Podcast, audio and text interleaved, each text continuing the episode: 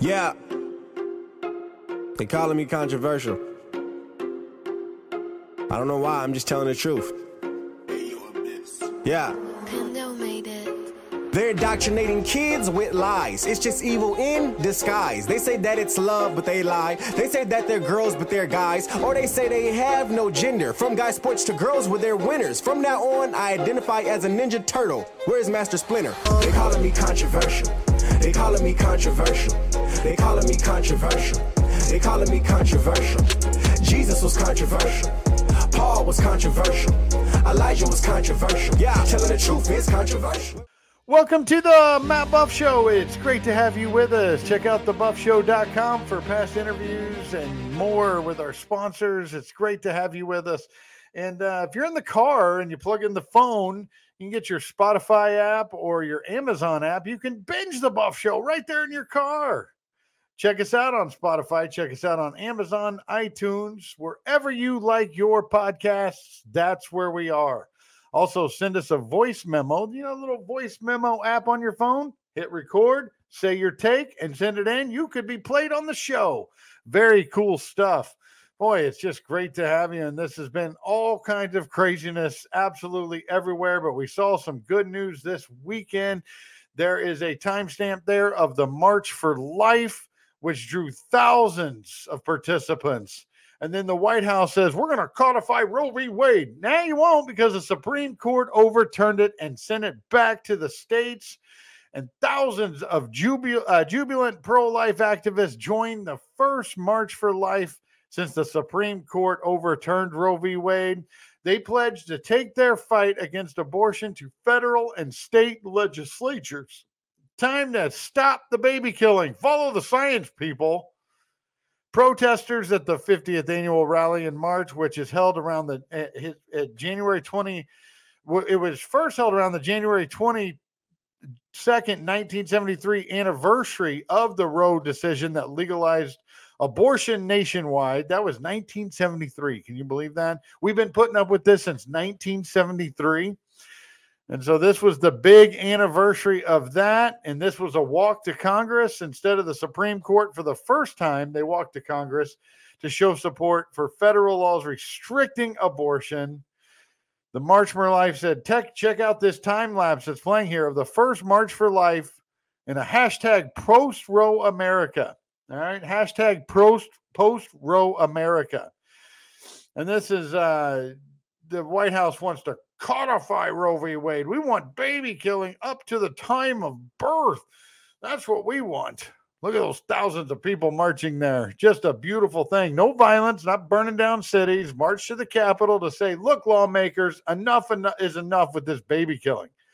So there you go. The March for Life. Congratulations to them and that big turnout. We just last week had 40 Days for Life. We had all kinds of talk about this last week that a sonogram will show you that's a baby in the womb. It's not your body. All right. Practice a little self control or be more responsible. That's one thing you never hear from hardly anyone. Be more responsible in your sexual activity. Absolutely. But of course, abortion was put in place to target the black community by Margaret Sanger and Planned Parenthood. They want to eradicate the black race, and the black race is still under scrutiny today. Oh, yeah. Did you hear me say that? No, yeah, they're getting 80% of the commercials and more movie roles and things like that, but the black community just wants more and more. No, I'm talking about the oppression of the black conservative, right? How about a black conservative getting thrown out of a restaurant? What is this, 1950? situation reminds me of something that MLK said in 1963, a very simple truth. He said, Injustice anywhere is a threat to justice everywhere. And mm. what I experienced yesterday, me and some of my neighbors who I'm just getting to know, was an injustice. It was a grave injustice. Yesterday, as we were having um, breakfast at this particular location, which I had never been to, it was the suggestion of them to visit this particular place, one of the owners came over to the table and told us she had been listening to our conversation. We were not welcome there. And I said to her, I said, Did I say something that was triggering to you? She said, No. She said, Our, po- our politics aren't aligned. I'm one of the owners. I'm an owner here. I don't feel comfortable. You have to leave. So then I stood up, I walked out, and so did the rest of my group. Now, here's what we were talking about that was so problematic for this lady who happens to mm. be white, I believe. I was talking to them as they were getting to know me for the first time about Fox News. They said, "How do you like, you know, working over at Fox News?" I was talking to them about uh, my values. They said, Are you a conservative? I said, Yes. In fact, I have a book called Taken for Granted How Conservatism Can Win Back the Americans That Liberalism uh, Failed. You should get the book. I talked to them about my brother. I was on Capitol Hill just the other week talking to members of Congress about violent crime in America and trying to get justice for my brother and other victims of violent crime. I also talked about progressive DAs and how they're exacerbating the crime issue across the country. This was so problematic to this lady that she told me that I needed to get out of her establishment. If this was not the Jim Crow South, I couldn't tell much of a difference. That's right. She said, Get out, you black guy. Get out of my restaurant. Can you imagine a white Trump supporter kicking a black liberal out? Oh my goodness. They would hang him by his neck in this public square. But no, no, no. There's a different standard. It's not about race in all occasions. They want to put race on the front burner because they need the votes of blacks to make them. They, they need the votes of blacks and minorities to make them feel like we're the government. We're the only ones can help you. But now it's not about race. It's about what you believe. If you're a black conservative, if you're a Latino conservative, if you're an Asian conservative, you're going to be vilified even more because you're not marching in line. You're not in line like the sheep. Dum, dum, dum, dum, If you don't want to get in line, we're going to kick you out of the restaurant. How about that? You're not allowed to talk about that stuff. We need cashless bail. We need criminals out on the street terrorizing the public. That's what we need. We need a good society like that. That's what the left says. We need that society. Don't be talking about no uh, getting criminals out on lesser charges. No, we we need those out there. Those guys wreaking havoc makes the, you relying on the government. That's what we need.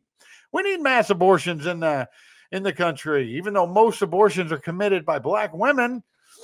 Oh, can we say women? Oh no, we can't say women anymore. What's your pronouns? What what do you mean, natural woman Aretha Franklin?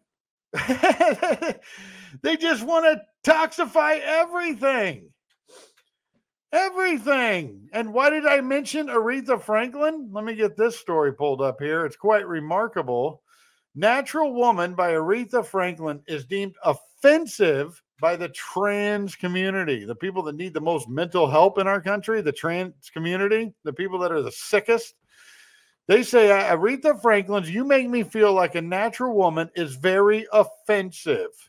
That's what the trans activist said. It's very offensive. Here's another assault on women. This was a 1967 single released by American soul singer Aretha Franklin on the Atlantic label.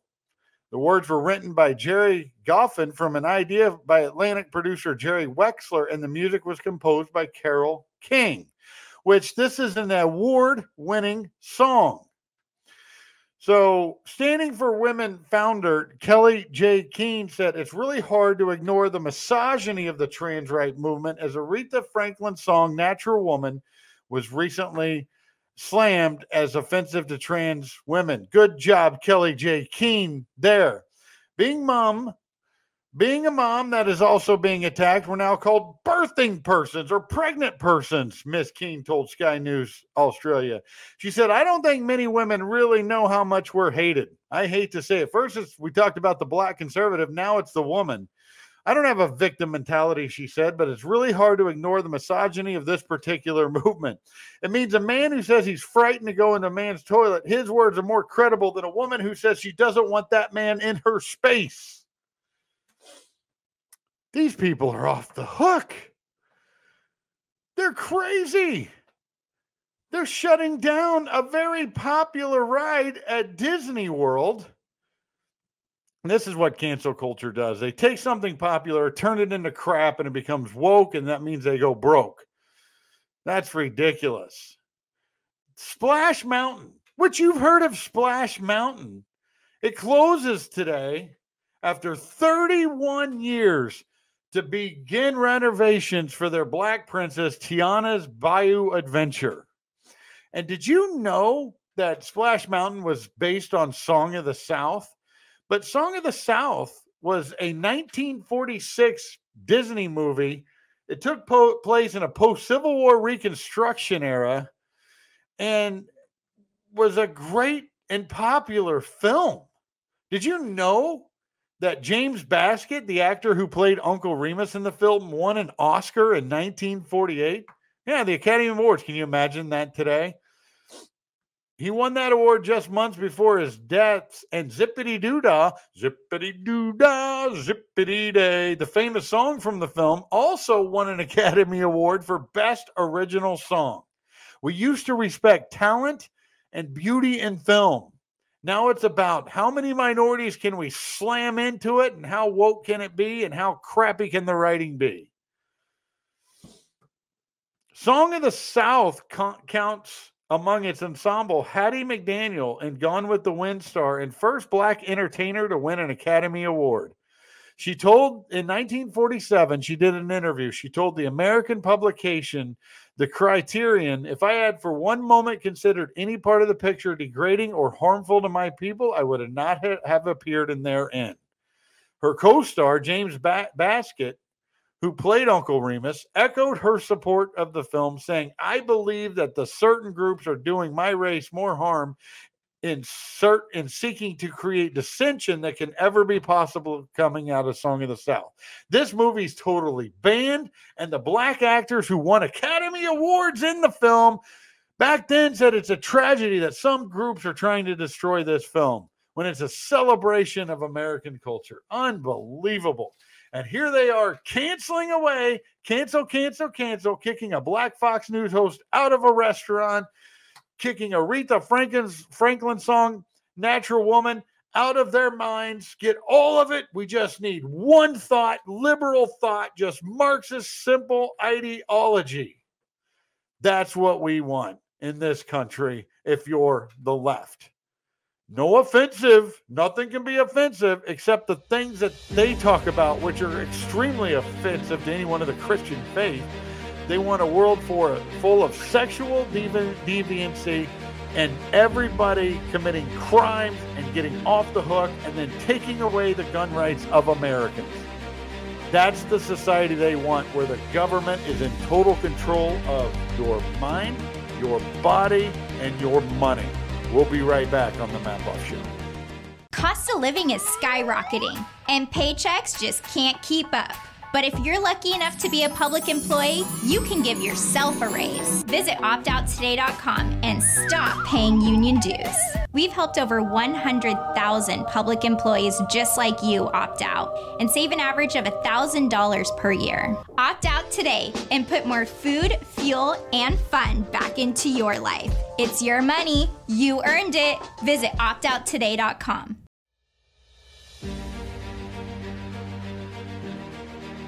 www.sat123.com. Chris, there's some awesome specials happening right now.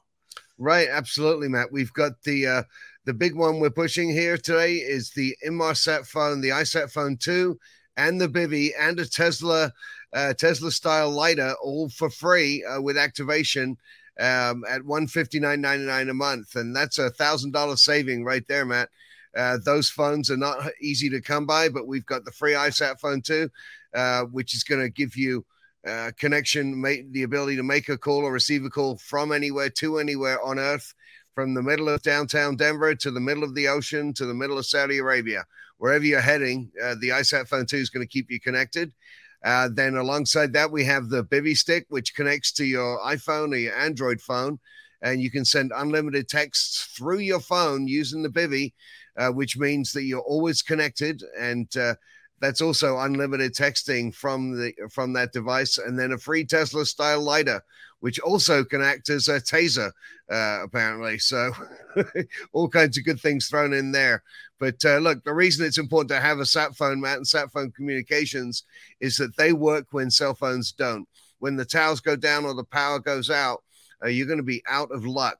Uh, but with this bundle, with the iSat phone 2, the Bivy, and the lighter, you are going to be connected no matter where you are anywhere on Earth.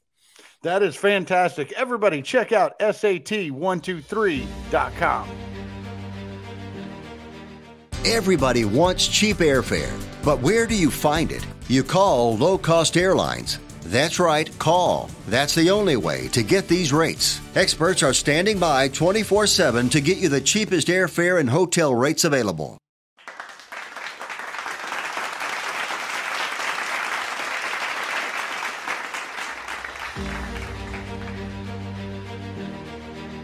Welcome back to the Matt Buff Show. It's great to have you with us. Last week, uh, we had uh, Leah Hoops, Gregory Stenstrom on the Bat Buff Show with their book Parallel Election. They were presenting a case to the Supreme Court on Friday um, about the election integrity issues that were going on in Pennsylvania. They've actually teamed up with Kari Lake as well.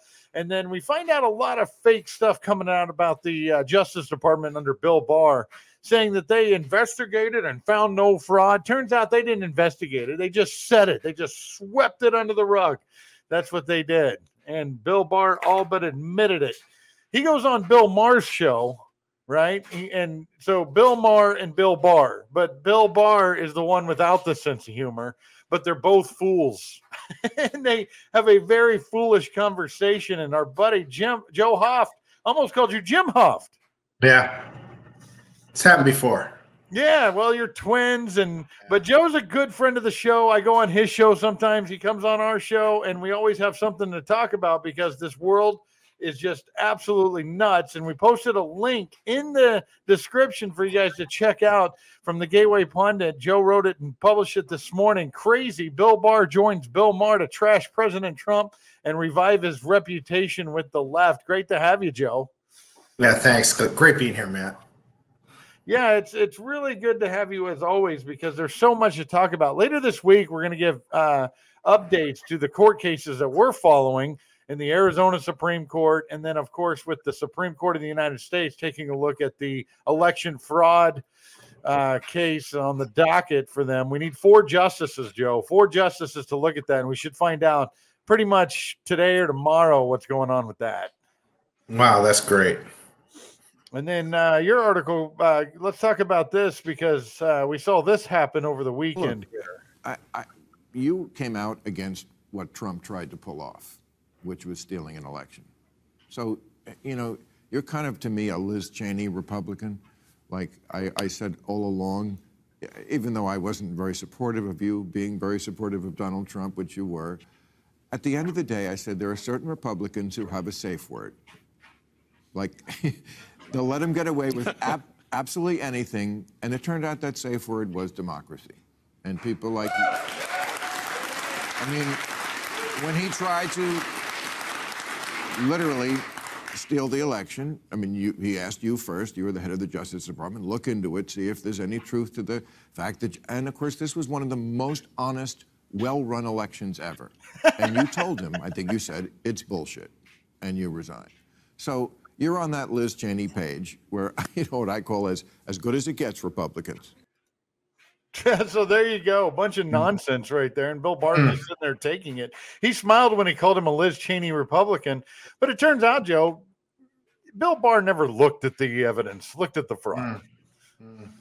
Yeah, we could go on and on. So yeah, Barr and Maher, what a what a what an interview! I saw it this morning. Kind of get gets my blood uh, boiling because uh, Bill Barr had you know Bill Maher. He can say whatever he wants. He's on the the news and he can say whatever he wants because he's a lefty. I guess if you're on the right and you say no, this election was stolen, Bill, and I've got uh, two books to prove it and working on a third, um, then then I guess I'm some sort of conspiracy therapist, uh, you know, theorist or whatever. Uh, I mean, we could go on and on, Matt, and and I have written. I'll just put in a plug for my two books, and you've helped me with this in the past. But but I wrote a book about the steal, and it was about 2020 election, and it was called The Steal One, and that's the second book I wrote was The Steal Numbered Volume Two, which is the Impossible Occurs. And um, what I what I just point out is that this election never that this is what what really hit me as I'm writing that second book. The election never should have been certified ever. And I don't say this just from being a journalist or whatever, writing for the Gateway Pundit. I mean, I have 20 some years in uh, in the corporate world, mostly in audit. I've done two, 300 audits around the world, all types of audits, financial, fraud, operational, IT. And I've also um, performed um, you know, oversaw a billion dollar block of business as well as multi-million dollar blocks of business in the financial reporting aspect. So I know a little bit about what I'm talking about here. I've presented to audit committees around the world as well. And when I looked at this election, it's very clear. Just a number. I'll just mention a couple of things before we jump on this, Matt. Is that one? ballots were inserted into the process. We don't know where they came from. There's no chain of custody on them. And we saw that again in 2022. we don't know where they came from. Also, ballots were inserted into the election, millions, and I'm just not talking 10 or 20, millions of ballots. And I've got evidence in my books to support this. Millions of ballots were inserted into the election that the signatures were not checked. So we don't know who they came from as well. And, and in Kari Lake's case in 2022, they show a comparison of some of these signatures that they said matched. And there's it's like looking at a straight line versus a signature. They don't match. And, and evidence after evidence after evidence. We don't know where these ballots came from. They're allowing ballots to get into the process. Again, millions of ballots. Wisconsin didn't check signatures. Maricopa County didn't check signatures in the 2020 election. So there's a couple really big ticket items that should have uh, raised uh, raised alarm bells. The other thing is these machines that were used don't comply with the federal regulations and state regulations in regards to them. And but more materially, they never should have been put in practice because they do not comply with just common sense system um, security and and system uh, functionality that should be put in place in any system anywhere. There's so many gaping holes in these in these uh, election systems.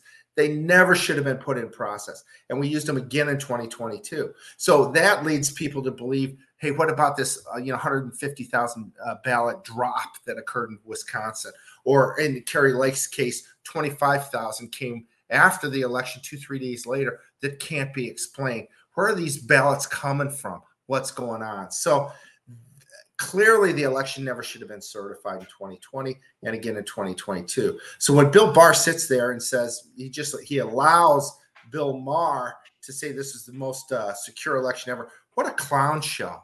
It was a clown show. And if i'm the if i'm the attorney general or attorney general two times i would have sat there and said no no bill I you need to you need to look at this data. There's obvious evidence that this election never should have been certified. Those million people that showed up on January 6th had every right in the world to protest this election. It was their God-given right. That's also in our Constitution, and they had every right to be there and to say this thing was stolen because it was. And um, so, anyways, Bill Barr sits there and takes that from uh, Bill Maher, and which is grotesque. But the other thing, the big lie that we found out later and even more recently again, was that Bill Barr, the attorney general, he comes in under Trump. He's going to shut down the Mueller exam, which he did. But we find out later, well, him and Mueller are, are good friends. They've been to each other's families' weddings. They've had a long relationship going back to the 1990s, maybe even 80s. And uh, there's a picture of them that I put in this article this morning. Two of these guys together from from 30, 40 years ago. They've known each other, and so they weren't. It's not like they were just uh, uh, acquaintances. These guys had a relationship. And uh, Barr came in and shut down Mueller's exam. I expect because uh, it was time because they just didn't have anything and they needed a way to get out of it. And so uh, Bill Barr asked Mueller for this report. He corrects Bill Maher on the storyline there. But um, that's when we really thought, oh, this Bill Barr guy, he's going to get to the bottom of it.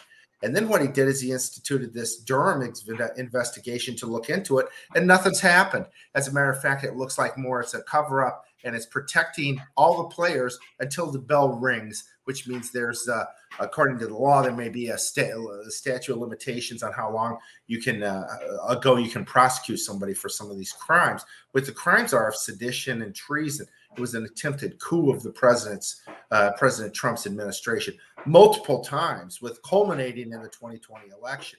Again, all these players should be put, you know, put, I believe, in front of the, uh, you know, in, in front of an investigation, in front of a jury, in front of a trial, and eventually punished accordingly. And Bill Barr just, uh, you know, pussyfoots around that. But the thing that was most alarming, and I'm sorry, man, I'm just rambling here, but the most alarming piece there is that Bill Barr told President Trump that he looked into this stuff after the election in December of 2020, and he found nothing wrong. He and Trump got into a big argument, and Trump was pissed. Some people were saying it's it's it's as angry as they ever saw Trump, and he had, had every right to be because what we found out now is that Bill Barr has did no investigations into any of these swing states. There's absolutely no evidence per FOIA requests that say, "Hey, give us evidence of from the DOJ of any investigation in Georgia or Arizona or Pennsylvania, Wisconsin." There's nothing. They've come back with nothing. And in Pennsylvania, they haven't even come back on the request, which is against the law as well. So Bill Barr never looked at anything. And recently, another individual did a FOIA request on this. Same thing. There is no evidence that Bill Barr looked into anything after the election. He lied to our president. He lied to the American people. And he sits there with Bill Barr or Bill Maher and says, it lets him say, yeah, no, I looked into it and there was nothing there. That was an that was an absolute lie. And he tries to be good guy with Bill Bill Maher who who who wants who wants to or needs to be a good guy with Bill Maher. This guy's been lying for years on his show about reality. And it's just it's just it's it's a non-reality show is what it was. And it, it was it was shocking to watch, really. It was a deep, I called it deep state versus uh, you know, ding dong originally. It's like these two guys, you know, got Bill Barr from the deep state and uh, ding dong Bill Bill Maher, who's pr- not not a dummy but it's certainly a propagandist for the left. Probably two deep staters to be to probably be more accurate. Well, the you put it out in the article too. The reason they never prosecuted Trump because he didn't do anything wrong. He had every right to be about uh, free speech, and free speech is a big deal when it comes to saying, "I just wanted to take a look at the election. I believe it was stolen. Let's take a peek at it." And your own attorney general says, "I did," and then he didn't, and then we showed the picture of the. Uh, Mueller at the uh, Bill Barr wedding there. The, letting him off the hook the way they did, and it was just remarkable. And people like Bill Maher want Trump prosecuted for saying the election is stolen. I mean, Biden's still talking about this today. Um, he calls them the insurrectionists that are still around today. If they think the election wasn't on the up and up, they should be mm. prosecuted. Yeah, I heard Kari Lake the other night say you know, 70% of Republicans believe that election was stolen. And so uh, that's a pretty significant number of uh, the U.S. population. I think around uh, the entire population is more than 50%, maybe 60. Uh, people believe that uh, that election was stolen, and more and more, I think so. As much as these clowns, uh, Bill Maher, Bill Barr, want to push their their nonsense, when you talk to a professional like myself who really looked into this, and, and has written extensively about it. This election never should have been certified. It, it was a travesty of justice. And quite frankly, the, the main thing, and I saw the creator of Dilbert, Scott Adams, say this in a tweet about a month after the election. But he says, Don't kid yourself. As soon as they locked the doors and prevented us from seeing what was going on in all these facilities around the country, especially in these swing states like in Philadelphia, where they manufactured a million ballots after the election. As soon as they did that, the election was over. We need full transparency, and that was against the law what they did. They forcefully prevented people from seeing what was going on, whether it be Detroit, Philadelphia, some of these major cities. It was a travesty what happened. And he he was right. Dilbert's right. We never, we never should have certified these elections ever. The worst thing is, is we just crossed the two years of Joe Biden, two years of this clown running America. and uh, Katie Hobbs gets in there, and the first thing she does after an openly stolen election, I mean, I mean that was in view. People were like, "What the heck? 19-inch ballots on 20-inch paper?" And the first thing she does is hold this weird press conference about the the stay of executions in Arizona. They're going to decriminalize criminal activity. And the first thing they do is get rid of the death penalty, saying, we're going to put a stay on that. And it was just a train wreck. She has somebody off to the left of her on the, on the camera who's really controlling what she says. And she keeps looking over there for what to say. She's the biggest dolt. Her and Joe Biden, two basement candidates that have no cognitive skills whatsoever are destroying yeah. Arizona and the country. So we're paying for this. But if anybody says, "Oh my God," if you think they didn't win legitimately, you're a kook. You're yeah, a conspiracy theory. But look at what these people are doing. They can't even run a press conference. You take Joe Biden's teleprompter away, he's completely useless. Completely oh. useless. Right, he's going to get in a lot of trouble. And how about John Fetterman in Pennsylvania? We're supposed to believe that guy that can't even can't even cognitively think today uh, is somehow uh, somehow won that election. That was a travesty, and and and and they laugh at us. And whoever's behind this must sit back and just ha ha ha. We are destroying this country because people have no belief that these people won these elections, have no belief that these people can do the job. They wouldn't be allowed. Fetterman, I'm sorry, he you know any major corporation in the U.S. they had somebody like that on their board, they'd be getting rid of them. They might give them a severance pay. They might say, "Hey, thanks for working with us for 20 years." In this case, Fetterman hasn't worked since he was up to his age 50 or whatever. And but uh, they would never allow somebody like that on their board of directors. It'd be it'd be it'd be uh, you know it's just not even thinkable. The guy can't even think, and he and he's where it walks a hoodie. He looks like a thug, you know, and so it's just a travesty what's happening to this country uh, by uh, through elections that clearly uh, aren't aren't being that, that aren't fair and free. And it, it, really is. Jim and I talked about this the other day, Matt, um, and we talk about it all the time. But this is the number one issue for America. If we can't get our elections straight, I'm sorry, we're, we're not going to have nothing else matters because you're going to have clowns like Joe Biden or Katie Hobbs or John Fetterman or any of these other assorted clowns and corrupt individuals, just nasty, corrupt individuals, continue in these roles. And uh, we're not going to be able to, you know, fix this country as these people sit back and destroy it. And, and so we have to fix this stuff. It's got to be done. We should, we got to get rid, you know, ultimately got to get rid of these machines.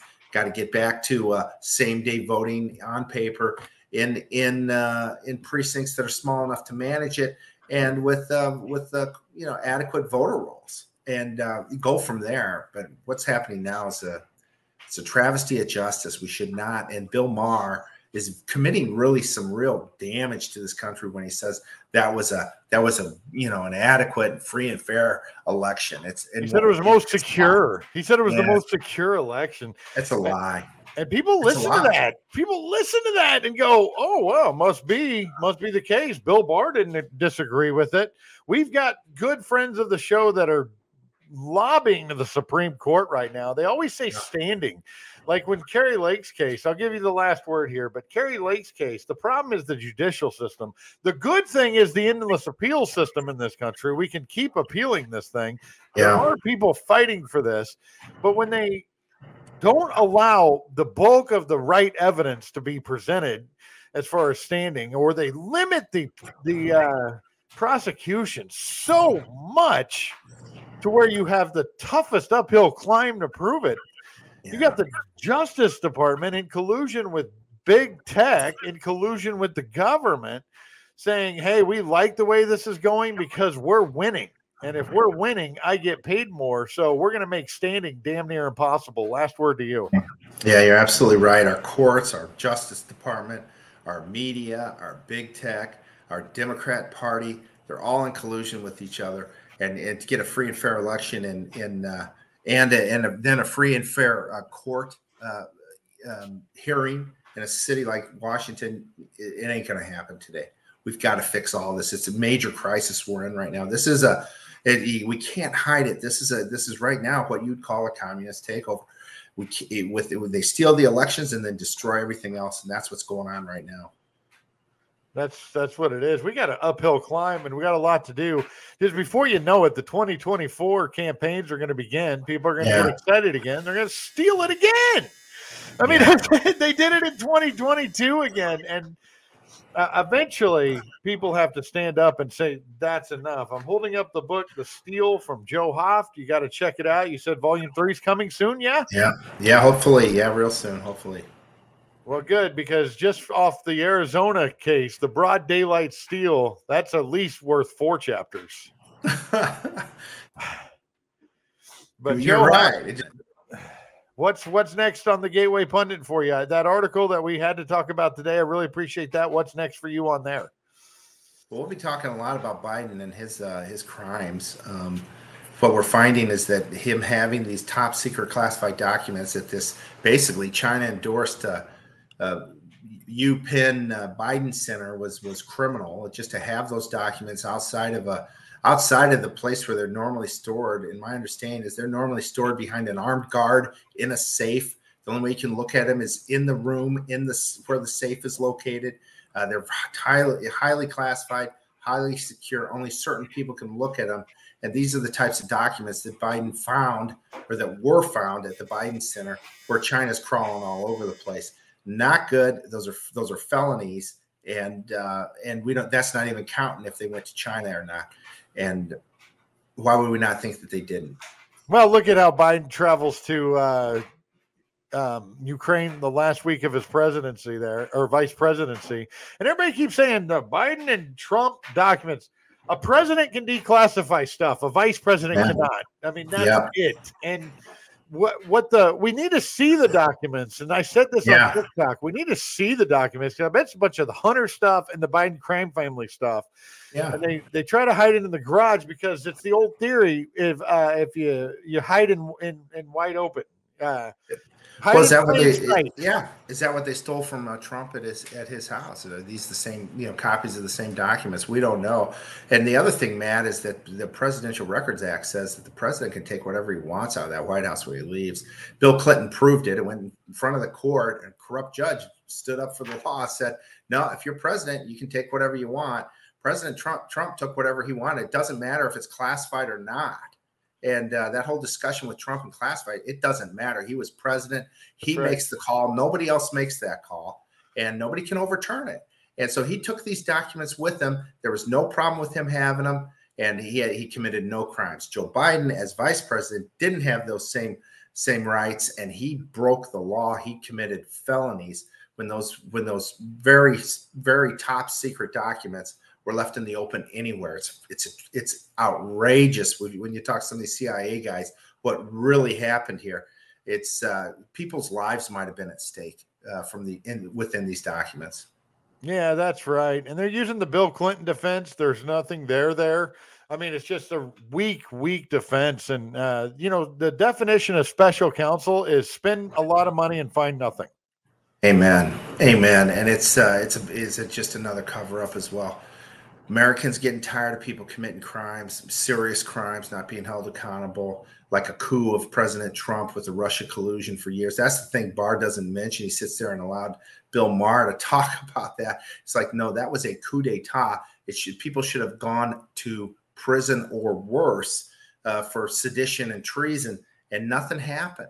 And uh, it's it, this is serious stuff that these this Department of Justice is allowing to get you know people to get away with. It is. It's serious. And, and it's just a banana. It's beyond a banana republic. This is no longer America. Right now, it's no, no longer America. Free speech out the window, yeah. um, pronouns and all this stuff. And if you don't, I mean, mm-hmm. over 2020, you don't wear a mask, we're going to lock you up and take yeah. you out of the gas station. I mean, for a couple years now, this is not the country we we. Yeah, it's, it's, a strategic uh, destruction of the of America that we know. America is a great country. And this is, you know, it's horrible stuff.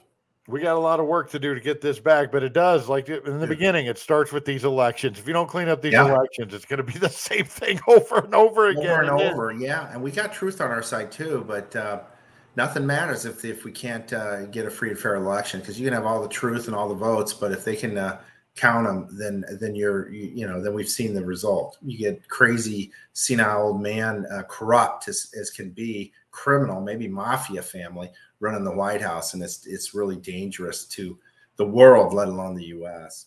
It is. Joe Hoft, keep up the great work. Thanks a lot, man. We'll see you soon. Yeah, thanks. Great seeing you.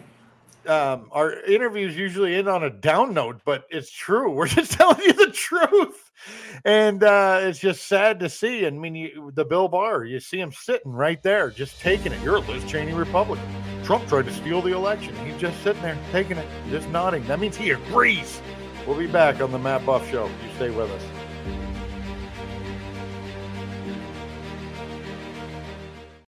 Imagine this is your money and someone wants to take it from you. Who is it? The IRS.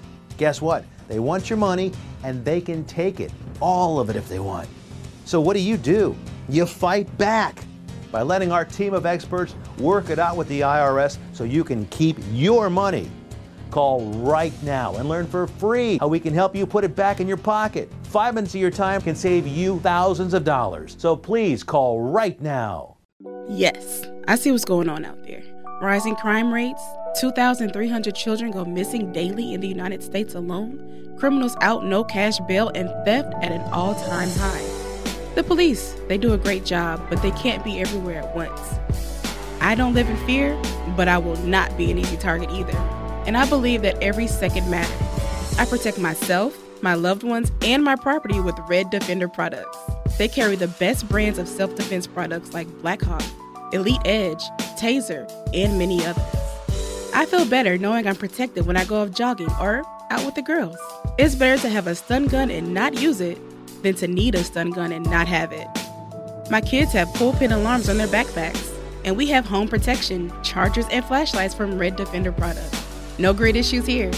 Do we go around living in fear? Absolutely not, because we have taken steps to protect ourselves. We live with confidence. At RedDefendersProducts.com, you can see bestsellers, free shipping options, and they serve all 50 states, as well as American Samoa, Washington, D.C., Guam, Marshall Islands, Northern Mariana Islands, Puerto Rico, and U.S. Virgin Islands. You don't have to live in fear, but you don't have to be an easy target either. Visit www.reddefenderproducts.com today. It's time to convert and sell more with the best tools made for small, medium, and large businesses to grow online.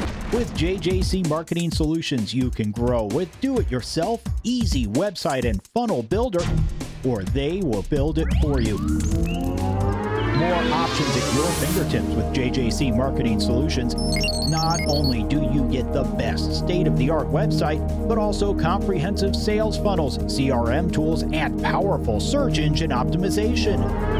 No matter where you are, they can help you grow your business with affordable online marketing solutions. Get weekly reports, dashboard access, and full transparency to see how your keywords are growing. Start building your online presence today. JJCMarketingSolutions.com. That's JJCMarketingSolutions.com.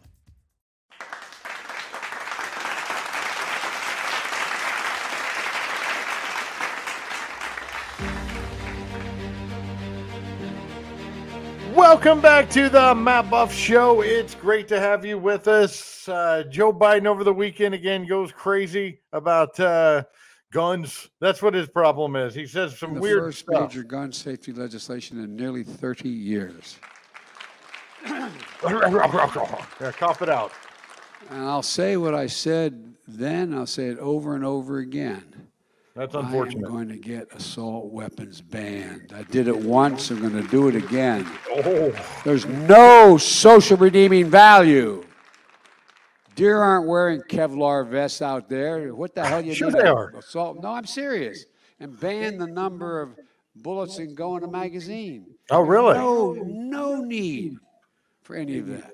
I love my right-wing friends who talk about the tree of liberty is water with the blood of patriots. Give me a, if you need to work about taking on the federal government, you need some F-15s. You don't need Federal an gov- AR-15. I'm serious. Think about it. Think about the rationale for this. It's about money, oh, money. money, money. No, Joe, it's actually about the right to self defense. It's, it's about the right to bear arms. And we've got some states out there that are putting some crazy laws in place. And then you guys probably heard about the shooting in California Monterey Park. Oh my God, California has some of the strictest laws, and Chicago has some of the highest violence in the country and the strictest laws.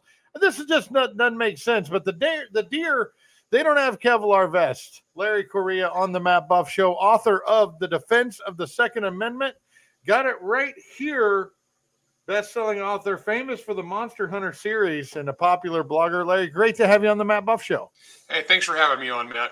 And, and he's serious. Those deer don't wear Kevlar. He- he's serious this time. ser- he- it's like he had to convince people that deer don't wear Kevlar. He says the same dumb jokes, and the sad thing is, every time he tells it, it's probably the first time for Joe Biden. Yeah, that's exactly right. I've never said this before.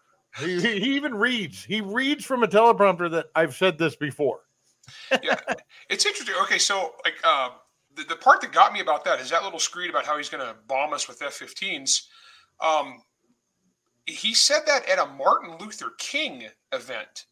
A guy, if you remember the history, who got his Second Amendment rights denied by the government uh, because because he was too troubling, and uh, a, a guy who fought for you know peaceful conflict resolution.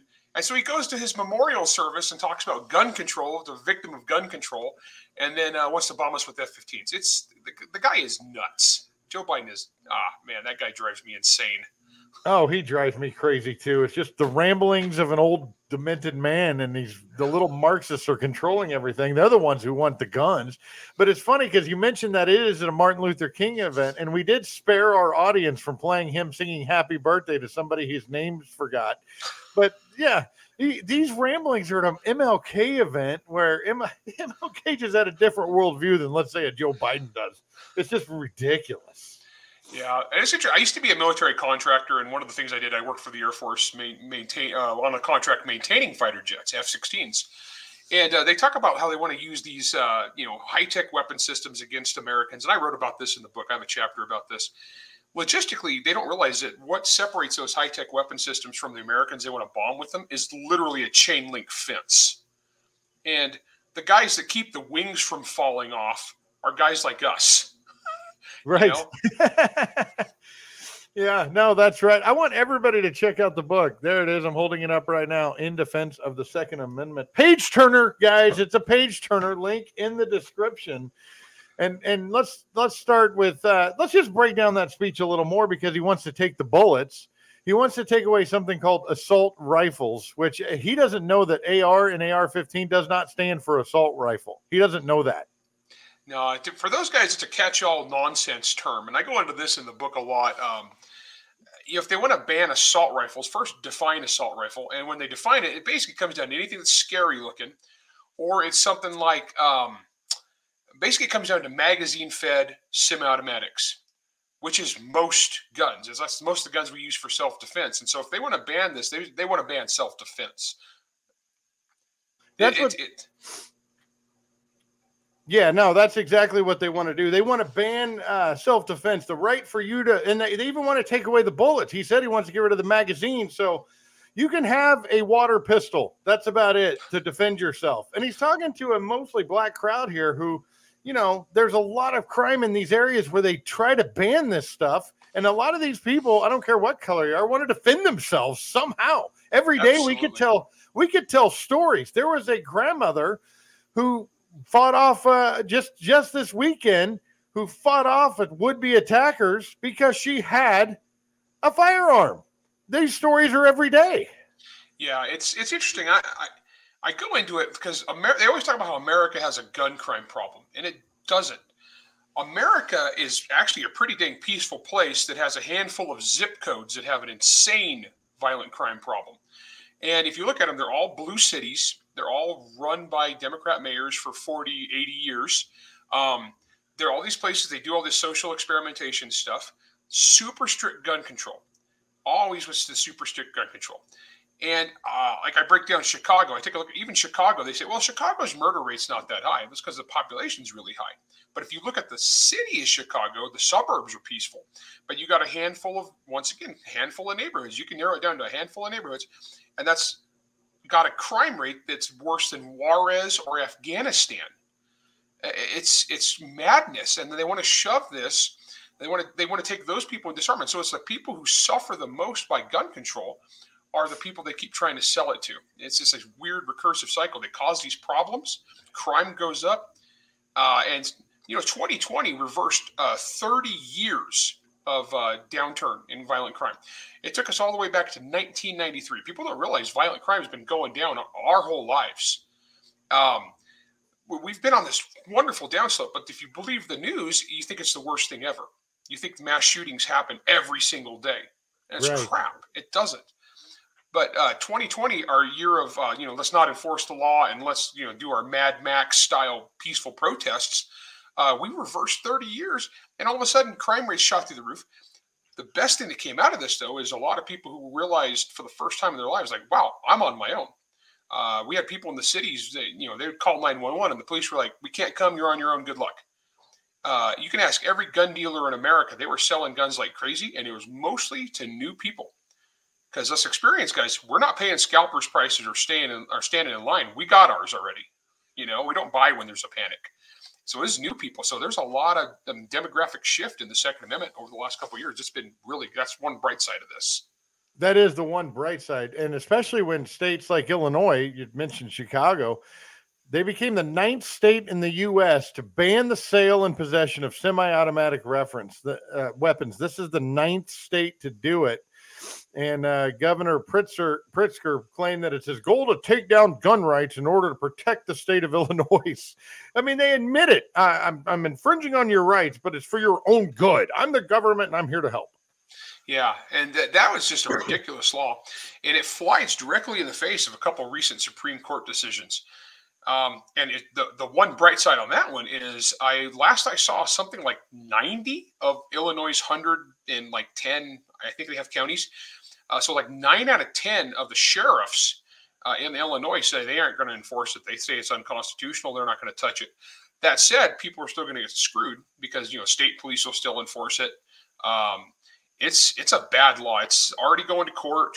Uh, lawsuits are being filed like crazy against it. It uh, it, it, goes pretty directly against Bruen, uh, the recent Bruen versus New York uh, State Rifle and Pistol Association Supreme Court decision. So we'll be interesting to see what happens there. But I, I man, my heart goes out to the people in Illinois. I was on a radio show a couple days ago with uh, uh, a Chicago radio host, and he referred to his governor as President, or I'm sorry, Governor Butterhams. really? Yeah, he, he, wouldn't. He wouldn't refer to the governor by his real name. so every, that's great. The whole show, he just kept making up names for the guy who look. I mean, the dude, the governor looks like an extra from The Sopranos. He's, it's just a the dude is just a crook, and it's so sleazy that they crammed this through, and just screwing over the good people of Illinois. It's just awful. Yeah, you cover this in the book. They always they always call it a weapon of war. They they always blame the gun. Like the gun wakes up in the morning and says, "You know what? Let's go kill somebody." That sounds like a great idea.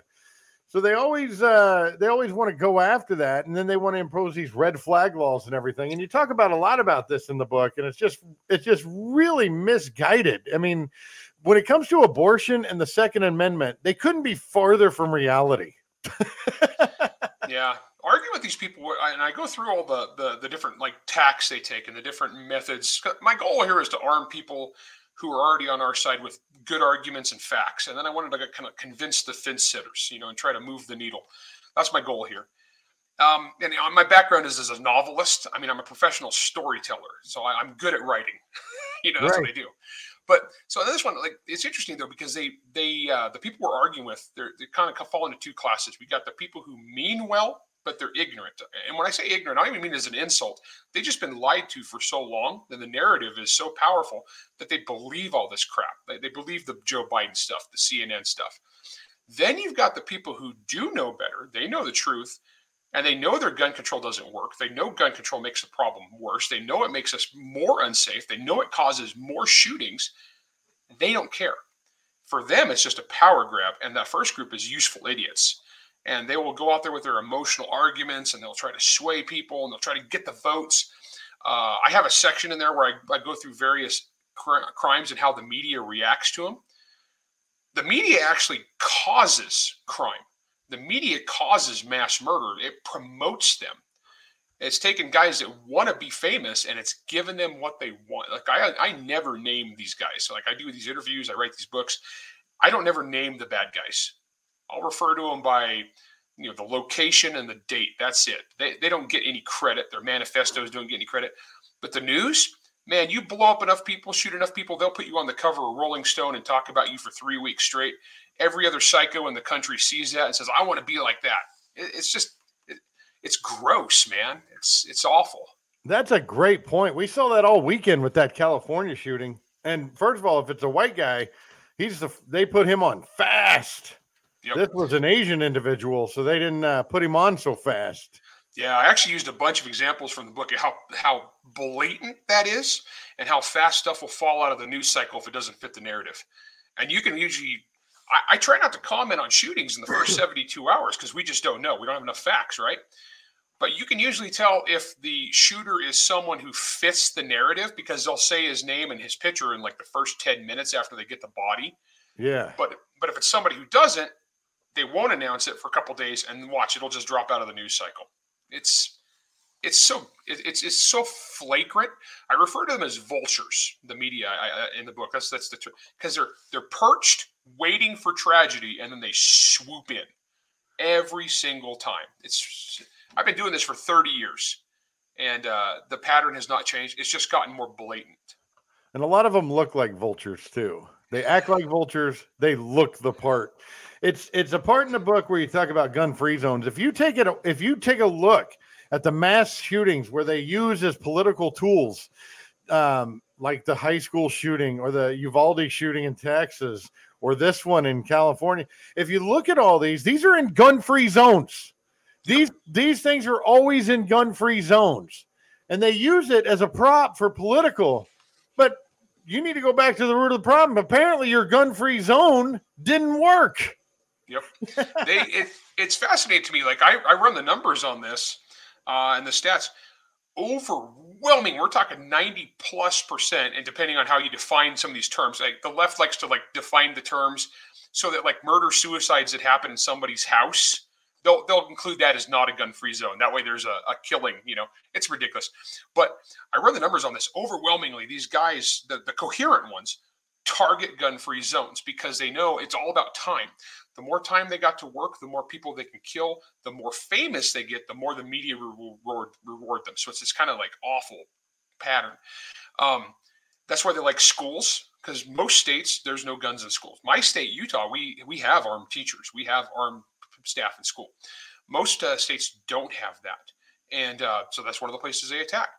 Uh, we had a shooting here. I use as an example. Oh, we had a mall, a shooting in a mall, and it has a big giant sign on the front door that says "No guns allowed."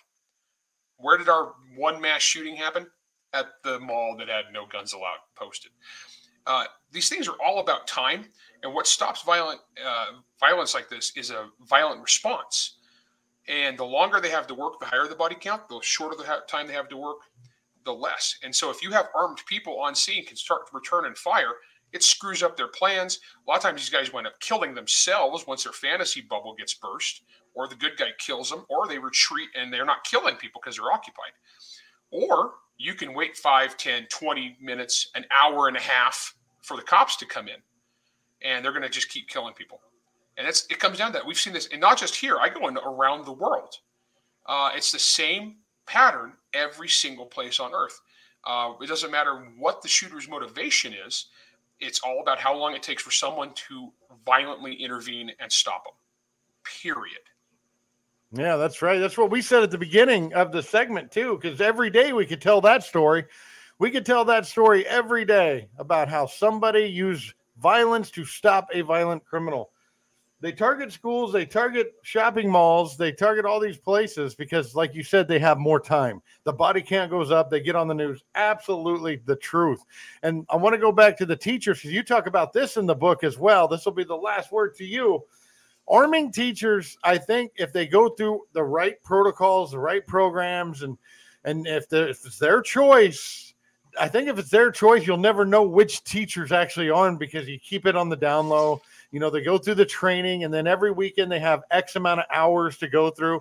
I think that would be a great thing because we know just the cop car alone sometimes in front of a school is a deterrent to a lot of crazies. Imagine if you had the cop car, the cop himself, and also maybe one of these teachers is armed and you don't know it. That's a good way to security. I hate when they say they don't want to harden schools, Larry. That's what they call it. We don't want to harden schools we want to protect our kids at all costs because sometimes that's all we have is that one moment. Yep, it's interesting to me because they talk about hardening schools, but you know they don't they don't actually mean it, and they don't get into the nitty gritty what that actually means. Now, when I say armed teachers, entirely voluntary. excuse me, entirely voluntary process. Like in my state, which we've had this for a very long time, it's just if you have a concealed weapons permit, you're allowed to carry your gun to work. That's it if uh, your our schools aren't gun-free zones, and if a teacher has a concealed weapons permit, it doesn't have to be a teacher. It could be a janitor, it could be a bus driver, it could be the principal. It Doesn't matter. It could be parents that are dropping their kids off. Um, this all creates uncertainty for bad people, and all the horrible stuff that the anti-gun people predict never happens. We haven't had any of that craziness happen here. But what it is is um, it's just another layer of defense. So don't make it mandatory, make it voluntary. And if you do that, I guarantee that every single school in America has at least one or two people working there who are worth a dang and who have some training and have some experience and have some knowledge and have that proper mindset. Um, and all you really need to do in your rules is say, look, the gun stays hidden on your person, secured at all times. And if it comes out, it better be for a life or death situation or we fire you. That's it. There you go. If the gun is exposed for any other reason, that, that's all. That's all you need to change. Um, but we've done it here for a long time. I taught hundreds and hundreds of teachers because I did this. I taught teachers for free. I used to have. Um, I one time had a principal and a couple teachers and a janitor uh, slash bus driver come to the class because they had had an incident where they had a, a kid get violent and he was armed uh, and their school resource officer wasn't there. They had a cop assigned to the school and he just wasn't. He wasn't there, and so he was AWOL. And these these teachers handled it. No one got hurt. No shot. Nothing happened. Teachers handled it, but the principal freaked out because he's like, "Oh my gosh, man, we were on our own. We were alone. We, it was up to us." And so he kind of had this like revelation moment. So he went out to all his teachers. He said, "Okay, who here has, who here wants to carry a gun? Who here has this experience?" And in fact, the janitor was a recently returned young guy. He was an Iraq war vet with quite a bit of training and experience. Why wouldn't you want that guy armed? And so they came to my class. I taught them, and they went back. And the rest of the school never even knew. It wasn't like the kids knew. It wasn't like the other teachers knew. It's just hidden under your. It's hidden under your clothes. It's on your person in case of emergency. So when this bad stuff happens, you're a speed bump. Uh, you're you're just you're protecting your kids. So I'm a huge proponent of allowing guns in school. Yeah, absolutely. That's the way it's got to be. And and gun-free zones unconstitutional. The sign should say, "We are armed. Enter at your own risk." That's what it should be. And that would, I mean, you got to, if you want to deter this stuff, you don't disarm people that have nothing to do with the shooting. I mean, this is just the most common sense thing. Larry Correia, thank you so much for joining us on the Matt Buff Show. Everybody, check out the book, In Defense of the Second Amendment, linked right there in the description. We'll definitely get you back at the next uh, uh, craziness of wokeness discussion. All right, it, it just keeps going. it certainly does. Absolutely. You know, if they didn't have the house, they'd be still trying to get all of your guns. So it just every day the dam's about to break. We'll be back on the Matt Buff Show. You stay with us.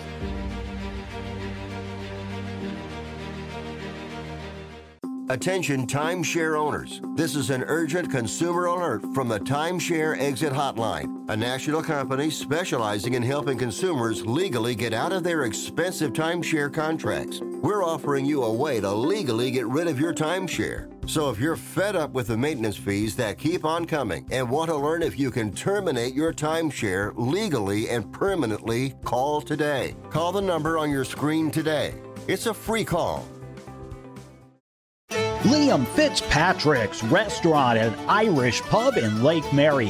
Happy hours every day of the week and all day Sunday. $1 off drafts and house wines, $2 off well liquors. And Liam Fitzpatrick's has tons of special events. Mondays, it's trivia night. Tomorrow, $7.99 burger and fries. Liam Fitzpatrick's does catering and has a private room for your meetings, luncheons, and parties. Mention the Buff Show and get 10% off your order. Liam Fitzpatrick's Restaurant and Irish Pub in Lake Mary. LiamFitzpatrick's.com.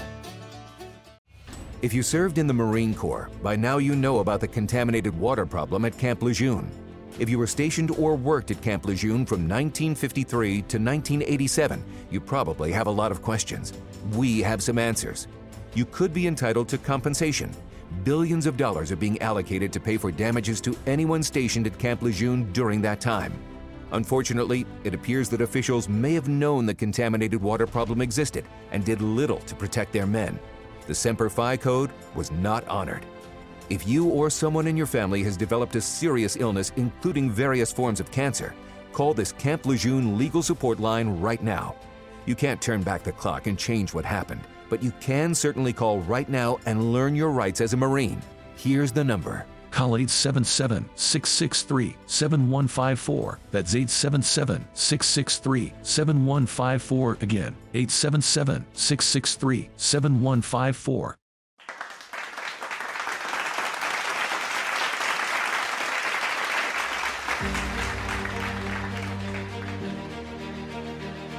Welcome back to the Matt Buff Show. It's great to have you rolling along with us. Submit your voice memos, the little app on your phone, the voice memo app. Submit a small voice memo, and we'll play your voice on the show. Get your take as well. So, once again, check out thebuffshow.com, past interviews, shows, and more. And uh, a lot of talk about merit last week. Uh, a lot of schools across the country are going, you know what? We're not going to re- recognize merit based students. It makes the dumb kids feel bad. So we're not gonna we're not gonna have merit based studies. In fact, we're just gonna target anybody who's smarter than the rest of the population. Well, unfortunately, that's been a lot of Asian Americans, and nobody better to talk about that than Kenny Xu, author of the book Inconvenient Minority The Attack on Asian American Excellence and the Fight for Meritocracy, president of Color Us United. Kenny, part two book needs to be coming soon. Absolutely. And I'm excited to talk about all these things and more with you. Well, it's just a good timing to have you on the show because we see a lot of this happening. You last time you were on the show a while back, we were talking about the targeting of Asian students in the uh, universities um, just for being smart and having good grades, and they think it's unfair to the kids that just can't compete. Right, exactly. And now it's happening again. Well, it's been happening. Let's be honest. It's just made the news again. Thomas Jefferson the school, the number one high school for math and science, well, it was, uh, changed their admissions policies again to uh, cut the number of Asians in their school. The reason why was because the school was becoming too Asian, according to them. Uh, it was becoming 70% Asian. Of course, these are the elite math students in the nation. So they weren't chosen because they were Asian. They were chosen because they were the best math students and they just happened to be Asian. Um, but in our diversity, equity, and inclusion obsessed world, too many Asians is racist. So now the new thing that they're doing, because they admitted, started admitting less qualified minorities of other races, and by the way, some whites too. There were some white liberals that were pretty mad about the Asian population at Thomas Jefferson. Um, of course, they're of lower quality. So the school decided to make them feel better by eliminating merit awards in the class. So they failed to let know the high performing Asian students that they received a merit based award at their school. And that's what's making the news today. When the cancel left, when the cancel culture of the left just gets runs out of stuff to cancel, they just find more ridiculous things like uh, Natural Woman by Aretha Franklin and Asian students in America. They always talk, they sometimes they talk about uh, violence on Asians uh, because of the COVID, because of the China virus. And they're, they're like, don't say China virus because it's offensive to Asians. But, you know, behind the scenes, let's make sure we take away the merits because I don't know, that helps them get a better future and a better life with that uh, with that award and with that recognition. It helps them get better college experiences too. But you know, let's take that away and make sure just to not hurt feelings. Let's hurt futures, not feelings. Right. Yeah. Let's uh, let's take away the the just desserts of people who've worked hard and studied for these opportunities and give them to people who did less of that. Uh, because we want diversity, equity, and inclusion. Look, I recently tweeted from my Twitter at Kenny M Xu XU. You should follow me, Kenny M XU. I recently tweeted, how did people always ask me, how did the woke infiltrate American education system? And here's the answer. They used the word diversity. America, if you remember in the early 2000s and 2010s, everybody loved diversity. You know, we elected a black president, all of that kinds of things. And they said, for diversity, you should – uh, you know, bring me in for diversity. You know, I'll be the first black person here. I'll be the first woman. Everything like that. That was the that was the mantra. And what they were really meaning, and now what, what we have discovered is that because we admitted a lot of these people for diversity, we actually admitted lower quality talent. And that not just lower quality talent, talent, but t- talent that was wedded to the diversity ideology meaning that they knew that they wouldn't get in if it wasn't for diversity. So their own their only out to continue their lucrative careers is to continue preaching a narrative of racism in America. And this is how we've gotten to how the woke have taken over our schools. It gets worse and worse too. Um, you put a black president in there, that's not good enough. We need to go one step further. We put right. a bunch of black people in commercials, about 87% of them That's not good enough. We need $5 million in reparations. We get Right. $5 million in reparations. That's not good enough. We it just it's never going to be good enough because human nature, Kenny, is just to and the American principle is to excel just if you can, no matter who you are, based on no racial background, but just based on your ability to succeed. I mean, that's what it's about. But if you give handouts and you give entitlements like they're doing in the schools you talk about, they take it away from students with merit and give it to somebody who doesn't try as hard. It's wasted, but it's never going to be enough. It's never good enough. And I'm not opposed to giving black people prominent positions by any means. I just don't want there to be a significant fall off in merit based achievement. Here's what I mean. So at Thomas Jefferson High School, uh, they were at this was even before they changed their entire admissions policy to become so anti-Asian. There were the the percentage of black kids not who entered the finalist round of the application process, but the semi-finalist round of the application process, which is basically like the first step on the ladder. You can't even get to the finalist round without going through the semi-finalist round. The percentage of the black kids who were even the percentage of the kids who got into the semifinalist round who were black was 3%. So it's it's it's not a racism issue. It is a talent pipeline issue. What's going on with the middle schools training these kids? What's going on with the family culture? What's going on with the study habits? That's what we have to focus on creating that because I am determined to help all Americans succeed. But in order to succeed, you have to put your own weight into it. I'm sorry, there's no excuse. Well, it, it becomes race a race issue, and they the Democrats especially they need race issues to be alive and well to even get voters to come out. But it becomes a race race issue when you put somebody in there just because of their race, or you have them check off a box to get that position. We look at Jean uh, uh, Pierre, uh, the White House uh, propaganda minister, the secret, uh, the press secretary.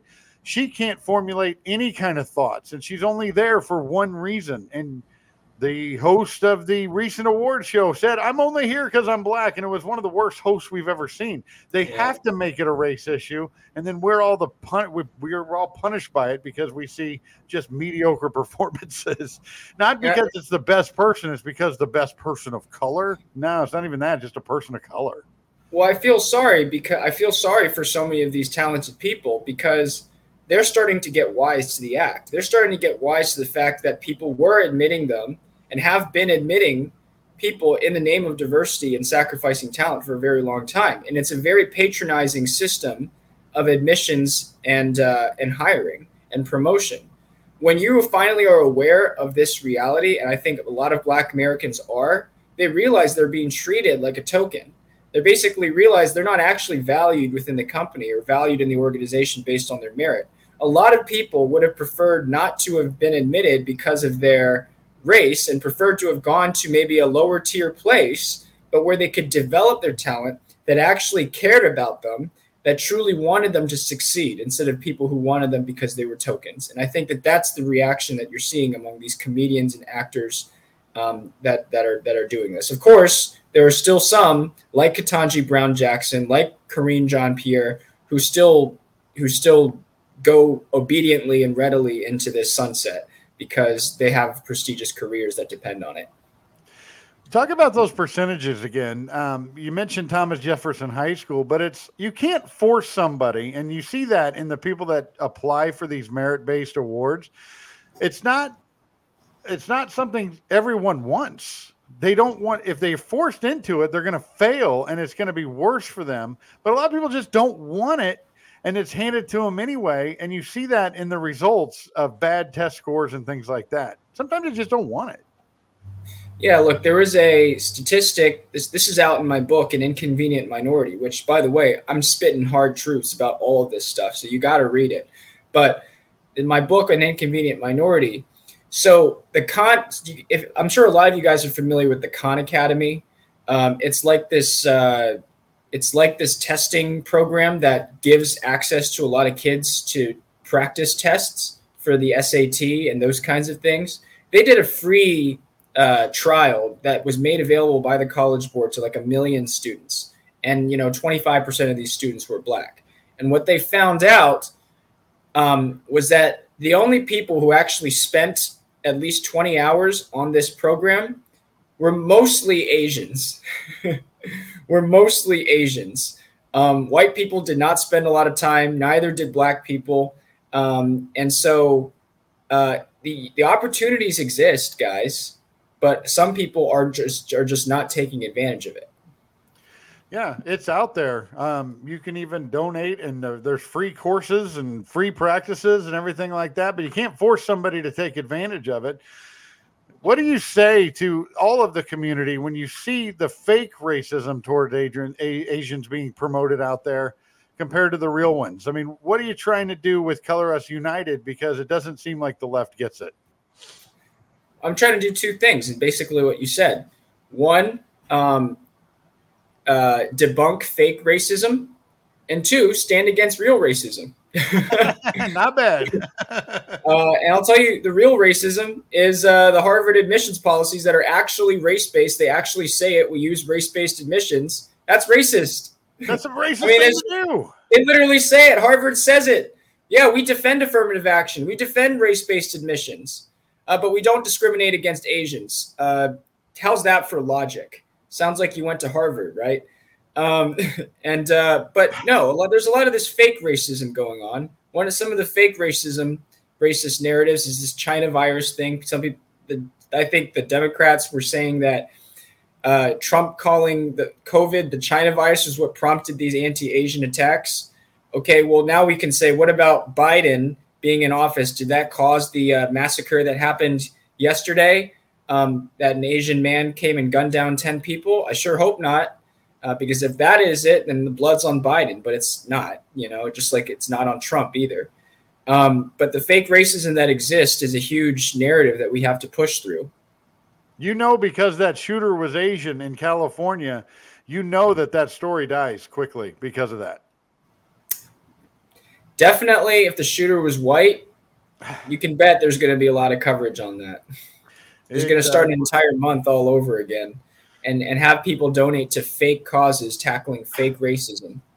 Yeah, that's what it's all about. The book is An Inconvenient Minority The Attack on Asian American Excellence and the Fight for Meritocracy. Where can they get the book, Kenny? Uh, you can get it on Amazon, Barnes and Noble, IndieBound. Look, get it on IndieBound. That's where you can best support the author, honestly. Um, and then follow my organization at colorusunited.org and my Twitter at Kenny M X U Shoe. Very good. Kenny Xu, thank you so much for joining us on the show. The war on fake racism continues. Thanks. God bless Bye-bye. you. All right. It just is crazy how fake racism, if you tell the truth, if you talk about the real issues and the real test scores and everything like that, they call you a racist. It's fake racism. We'll see you next time on the Matt Buff Show. You stay smart out there.